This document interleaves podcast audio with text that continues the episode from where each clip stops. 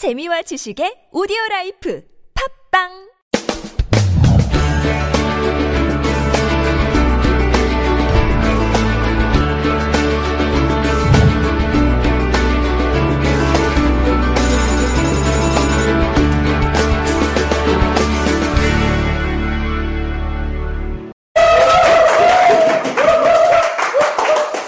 네. 이런 걸 짜고 치는 고스톱이라고 하죠. 박수 쳐주셔서 감사합니다. 함성 질러주시는 분들 장수하실 거예요. 어. 설날 많이 남았잖아요, 아직. 자, 제목은 117번째입니다. 즐길 수 있는 수준이란 네모 수 있는 수준이다. 네모 크기로 봐서 두 글자가 들어갈 겁니다, 아마.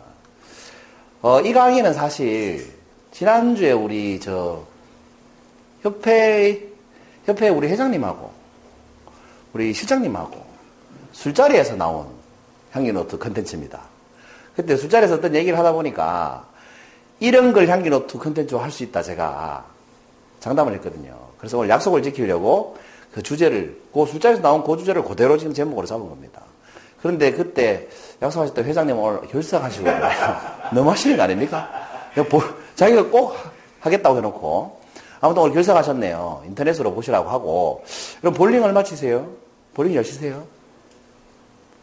즐길 수 있을 수준으로 치세요? 그냥 즐깁니다. 그냥 즐기시고 우리 김생님은 볼링 칠 줄 아세요? 잘못 치십니까?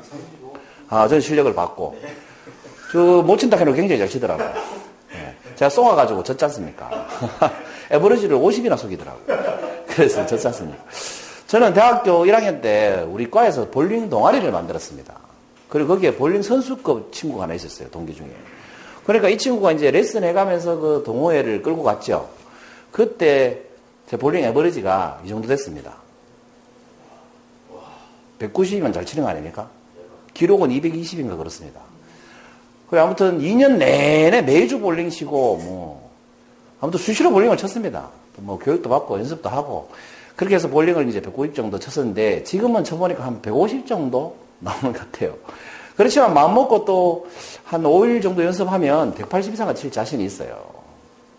그러니까 어, 누구를 이렇게 초보자들은 가르쳐가면서, 폼 같은 거, 가르쳐가면서 칠 수 있는 수준 정도는 되고, 이 정도 치면 뭐 선수 생활 할 거 아니면, 어디 가도 이렇게 즐기면서 칠 수 있는 수준은 되지 않을까 싶어요.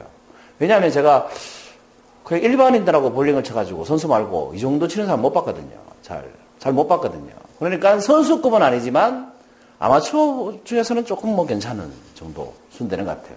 그러니까 볼링을 치면 즐기면서 칠 수 있는 수준은 되는 것 같아요. 이런 게 이제 즐길 수 있는 수준이죠. 제가 이 작품 뭐 얼마 전에 썼는데 이걸 제가 선물로 만약에 드린다면 기분이 어떠실까요? 좋습니다. 받기 싫습니까? 혹시 받기 싫으신 분 손 들어보세요. 또 이 글씨 역시도 보면 제가 서예관 아니잖아요. 서예관 아니니까 뭐 무슨 서예 출품작이나 이런 대회 나가지고 상 받고 이럴 수준은 안 되지만 누구한테 이렇게 선물할 정도 수준은 되지 않습니까? 사람들이 이렇게 이, 요 정도 쓰니까 이렇게 무슨 기념일이나 졸업이거나 생일이거나 이럴 때 선물해달라는 사람들이 있더라고요. 아니면 또 뭐 광주에서 오신 분은 신문사 오픈한다고 개업 선물로 해달라고 하셔서 써드리기로 했는데 그이 정도 쓰면 서예가 수준은 아니지만 붓글씨를 그냥 즐길 수 있는 수준은 되지 않습니까? 제가 이거 붓글씨를 쓰는데 한 시간을 걸렸다면 사실 이게 한 시간 만에 쓰는 실력은 아니죠. 어, 서예는 어, 5학년 때 우리 옆집에 새들을 살던 형님이 있었어요. 그 형님이 붓글씨를 너무 잘 쓰는 거예요. 그 당시만 해도 명함을 한자 명함을 붓펜이나 이렇게 가는 붓으로 직접 쓰는 시대였거든요. 대서서라고 하십니까? 그 대신 글 써주는 직업이었어요. 그 형님이. 저 초등학교 5학년 때. 그게 너무 멋있어가지고 붓펜을 사가지고 국어책에다가 비치는 종이를 놓고 따라 쓰기 시작했어요. 그렇게 독학으로 쓰는 실력이 이 정도입니다. 북글씨도 독학했습니다. 그 대학교 때 서예 동아리에 들어갔는데 어, 한문 쓰는 선배만 있고 한글 쓰는 선배가 없는 거예요. 그래서 서예 동아리 활동 내내 독학했습니다. 그래서 저한테 붙여진 별명이 있죠. 김정희 씨가 쓰면 주사체잖아요. 제가 쓰면 병철체. 그래 서예 동아리 활동할 때 제 그 병철차라 그랬습니다. 제가 쓰는 글씨를 심사할 수 있는 선배가 없어가지고. 그리고 연습을 진짜 많이 했던, 많이 했던 것 같아요. 전시 기간 되면 일주일 내내 집에 가서 옷 갈아입고 서예실에 잤으니까. 자고 수업 들어가고 이랬으니까. 다른 친구들 30장 쓸 때 저는 120장을 썼으니까. 좀 많이 썼죠? 아무튼 그렇게 독하게 썼은 것인데, 뭐 즐길 수 있는 수준은 됩니다. 즐길 수 있는 수준. 그리고 고등학교 때는 합창단이었습니다. 어, 깨꼬리 극장 아시죠? 거기, 거기 무대 올라가서 합창단 소속으로 이제 무대 올라가서 공연해봤고, 대구 시민회관에서도 공연해봤고, 문화예술회관에서도 공연을 해봤습니다. 그 당시에 음악 선생님이 우리 성악가였거든요. 실제 현직 성악가. 그래가지고, 어, 합창단에 들어가서 테너 파트를 맡아, 맡았고, 제 자리는 요 정도쯤 됐습니다. 그 여기서 가지고, 그 당시에는 제가 담배도 안 피고 술도 안 먹던 때라서, 굉장히 고음이 잘 올라갔습니다. 청산의 때 이런 노래 아세요? 청산의 사르 이런 노래 아시죠? 그 노래가 뭐 막힘없이 다 올라갔었으니까 그 당시에는 그래서 고3 때는 우리 대학 다니는 선배님들이 오셔가지고 니 음대 갈라 하나 이런 소리를 깨들었습니다. 어디 가도 지금은 좀잘안 올라갑니다만은 아무튼 이 가곡도 자유저절로 부를 수 있을 만큼 뭐 이렇게 성악가 될 건 아니지만 즐길 수 있는 수준 정도는 어, 되는 것 같아요. 그리고 골프는 2002년도에 처음 시작을 했어요. 그 업무 특성상 제가 영업을 했기 때문에 그 당시에는 고객이 답답하다고 서울로 제가 그 발령을 받아서 갔는데 서울에는 전부 골프로 이렇게 사람들을 만나대요. 그래서 제 고객이 답답하다고 골프장을 데리고 다니면서 가르쳐 줬어요. 근데 그 고객의 수준이 선수급이었어요. 완전 혼싱글이라고 하죠. 골프 치시는 분들 아는데. 그게 선수급이었고 그분은 실제로 선수한테 배우셨더라고. 그래서 저는 그분한테 몇 달을 이렇게 계속 배웠고 이제 그다음부터 또 독학을 하기 시작했죠. 본격적으로 한 독학은 2012년부터 2014년까지 우리 경산에 가면 이렇게 생긴 네 골프장이 되고 있습니다. 요 실제 요건 제 사진입니다. 폼이 괜찮지 않아요? 그 남들은 뒤태가 좀 예쁘다 이런 얘기를 많이 하시던데 그 실제 제 모습이고 이 2012년, 2013년 동안 주 5일 이상 새벽 6시, 7시에 연습장에 나갔습니다. 한겨울에도 장갑 끼고 진짜 뭐 얼어 죽을 정도로 추워도 안 빠지고 나갔습니다. 2, 3시까지 술 마셔도 6시에 일어나서 연습하러 갔었습니다. 실제로 그 당시에 그렇게 했던 것 같아요. 그리고 지금 어, 아는 분이 골프를 치자고 해서 몇 달 전에 골프장에 갔더니 그분이 또 아는 분을 데리고 나오셨더라고요. 그래서 네 명이서 같이 이렇게 라운딩을 하는데 그 같이 나오신 분이 우리 김정생 연세쯤 됐을 거예요. 저보고 이러시더라고요. 드라이브를 닥 치는데 야 폼이 정말 좋으시네요. 보통 그렇게 얘기하니까 뭐 그런 값도 했어요. 근데 이분이 하시는 말씀이 제 말은 믿으셔도 됩니다. 못 믿겠다고 하지도 않았지만 믿으셔도 됩니다. 이러시더니 하시는 말씀이 제가 골프 계대 골프학과 교수입니다. 그런데 교수 입장에서 봐도 정말 폼이 좋습니다. 완전 선수급입니다. 이렇게 얘기해 주시더라고요. 그러니까 제가 프로 골프 선수는 아니지만 즐길 수 있는 수준은 되잖아요. 그리고 제가 가르친 사람이 90타 정도는 칩니다. 제가 한, 마음 먹고 한 3개월에서 6개월 정도 제가 가르치면, 어, 90타 정도 치게 할수 있습니다. 근데 연장에 가서 연장 프로한테 배우면 1년이 가도 치기가 힘듭니다, 사실. 물론 뭐 라운딩을 얼마나 나가냐 달렸습니다만. 어쨌든 폼은 프로급으로 만들 수 있습니다. 그러니까 이것도 역시 즐길 수 있는 수준은 되죠. 제가 골프 선수는 할 건 아니지만 즐길 수 있는 수준은 되는 것 같아요. 자, 이 정도 이제 얘기를 들으셨으니까 즐길 수 있는 수준이란 제가 이 단어를 말하지 않았지만 답은 다 드렸어요. 그죠? 어떤 수준이겠습니까? 아, 힌트를 조금 더 드릴게요. 이 즐긴다라는 단어의 의미를 찾아보면 이런 뜻이 있습니다. 좋아서 자주 하는 상태를 즐긴다라고 합니다. 내가 좋으니까 그냥 시키지 않아도 자주 하는 거죠, 계속.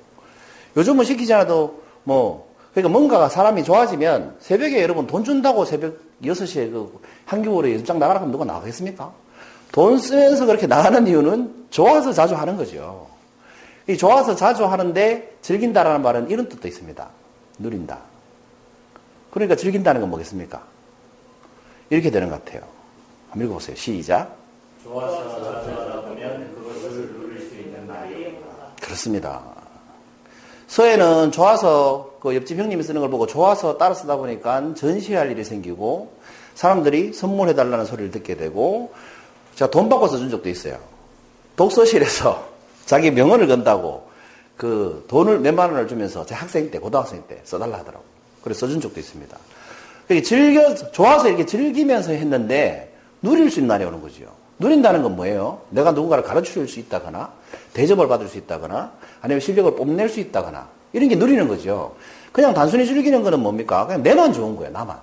나만 좋은 건데, 누린다는 것은 내가 어딘가에서 내 실력을 뽐낼 수 있다는 거죠.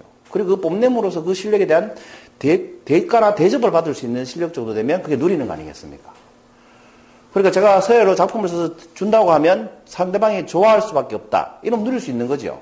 근데 제가 실력이 안 되면 이거 작품 이제 작품으로 써가 드렸는데 받기 싫다. 이러면 이거는 이제 누릴 수 있는 건 아니죠. 즐길 수는 있지만. 그래서 즐긴다는 건 누린다는 뜻인 것 같습니다. 즐길 수 있는 수준이란 누릴 수 있는 수준인 겁니다. 그러니까 우리가 뭔가를 배우거나 시작하면 그것을 누릴 수 있는 실력 정도까지는 키워야 그것이 즐길 수 있는 상태인 거죠. 여러분 강의 배우러 오셨잖아요. 강의를 누리면서 하실 수 있습니까? 김대선 누리면서 하실 수 있습니까? 강의를. 저는 강의를 좀 누리면서 하죠. 강의도 제가 왜 좋아서 시작했잖아요. 돈도 안 되는데 왜 북텔링이라는 걸로 시작했잖아요. 북텔링만 88회를 했으니까 그 중에 제가 한 북텔링 한 50회 정도 되거든요. 책 한 권을 막 읽고 그걸 강의 한 편으로 만드는데 3, 4일이 걸리잖아요. 여러분 해보시면 그렇죠. 3, 4일이 걸린단 말입니다. 그걸 돈 쓰면서 하다 보니까 좋아서 하다 보니까 지식텔링이라는 게 생겼고 지금은 지식텔링을 제가 누리면서 하죠. 좋아서 강의하는데 사람들이 오면 좋아하고 강사료도 주니까 지금은 누릴 수 있는 거죠. 무료로 강의한다 하면 더 좋아하시고 그러니까 누릴 수 있는 거죠. 즐기기만 하면 나만 좋은데 상대방이 안 원할 수 있잖아요. 그죠? 지금은 누릴 수 있는 수준이 된 것 같아요. 우리 회장님하고 술 먹다가 나온 얘기가 바로 이 얘기입니다. 요즘 격투기 배우신대요. 우리 김모모 회장님이라고. 오늘 오기로 해놓고 안 왔습니다만. 이분이 격투기를 시작했다는 거예요. 여러분, 격투기를 시작한 사람이 격투기를 즐길 수 있죠. 그렇지만 그 격투기를 누릴 수 있는 상태가 되려면 어떤 상태가 돼야 될 것 같습니까? 그냥 내가 혼자 격투기를 한다는 것은 즐길 수 있는 상태지만 이걸 누릴 수 있는 상태로 간다면 어떤, 어떤 상태가 누릴 수 있는 상태일까요? 그 잘한다는 건 좀 애매하잖아요. 그죠? 사실 지금까지 말씀드린 기준은 다 주관적입니다. 이건 객관적으로 표현할 수가 없죠. 어떤 사람은 자기 실력이 뭐 C급인데 최고라고 생각할 수 있고, 어떤 사람은 A급인데 C급이라고 생각할 수도 있으니까. 물론 주관적인 얘기입니다만, 이 즐길 수 있다는 거, 격투기를 해서 즐길 수 있다는 건 어떤 사람이 나한테 시비를 걸어도 내가 떨지 않고 한마디 할 수 있는 정도. 그 정도면 즐길 수 있는 상태 아닐까요? 근데 뭐 실수로 말 걸었는 사람이 선수면 어쩔 수 없지만 선수가 아닌 뭐 그 정도 그냥 뭐 좀 싸움 잘한다는 사람이 나한테 시비 걸었을 때 자신 있게 내가 큰 소리 칠 수 있는 정도 그 정도 되면 즐길 수 있는 상태 아닐까요? 혹은 내가 아이들과 길을 가는데 누가 시비를 걸었을 때 이 가족을 자신 있게 보호할 수 있는 정도 수준이 되면 그건 즐길 수 있는 수준 아니겠습니까? 뭐 정리하면 넘치는 자신감이 있을 정도 되면 격투기도 누릴 수 있는 수준이 되지 않겠습니까? 뭐 더 좋은 건 아들한테 가르칠 수 있으면 더 많이 누릴 수 있겠죠. 그 이 정도는 내가 누릴 수 있지 않겠나 그런 생각이 들었습니다. 요즘은 기타를 배우고 있는데 기타는 제가 즐기고는 있는데 누리지를 못하겠습니다. 뭐 이 누릴 정도 수준이 되면요 자신감이 생겨가지고 뭐 긴장하지 않고 뭘 할 수 있거든요. 근데 즐길 수 있는 수준밖에 안 되니까 제가 아까 강의하기 전에 잠깐 기타 쳤잖아요. 긴장이 돼가지고 호흡도 안 되고 뭐 손가락도 굳어가지고 말도 안 듣고 그러니까 즐길 수 있는 상태는 되는데 누릴 수 있는 상태가 안 되는 것 같아요. 그래서 계속 연습하고 있습니다. 이 기타도 누릴 수 있는 상태가 될 때까지 연습하려고 합니다. 제가 생각하는 기타를 누릴 수 있는 상태까지 연습한다는 건 아마 악보가 있으면 원하는 노래는 다 칠 수 있는 정도 수준. 뭐 전문가처럼 치지 못해도 내가 노래하면서 칠 수 있는 정도 수준. 악보만 있으면. 그 정도 수준이 되면 어, 누릴 수 있는 수준이 아닐까. 지금은 악보 있으면 못 치는 노래가 좀 있습니다. 너무 어려워가지고. 코드도 너무 어렵고.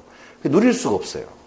즐기기만 하고 있습니다. 그래서 기타는 원래만 때 되면 누릴 수 있는 수준으로 좀 업그레이드를 하려고 합니다. 그래서 여러분, 제가 진짜 드리고 싶은 말씀은 즐길 수 있는 수준이란 누릴 수 있는 수준이잖아요.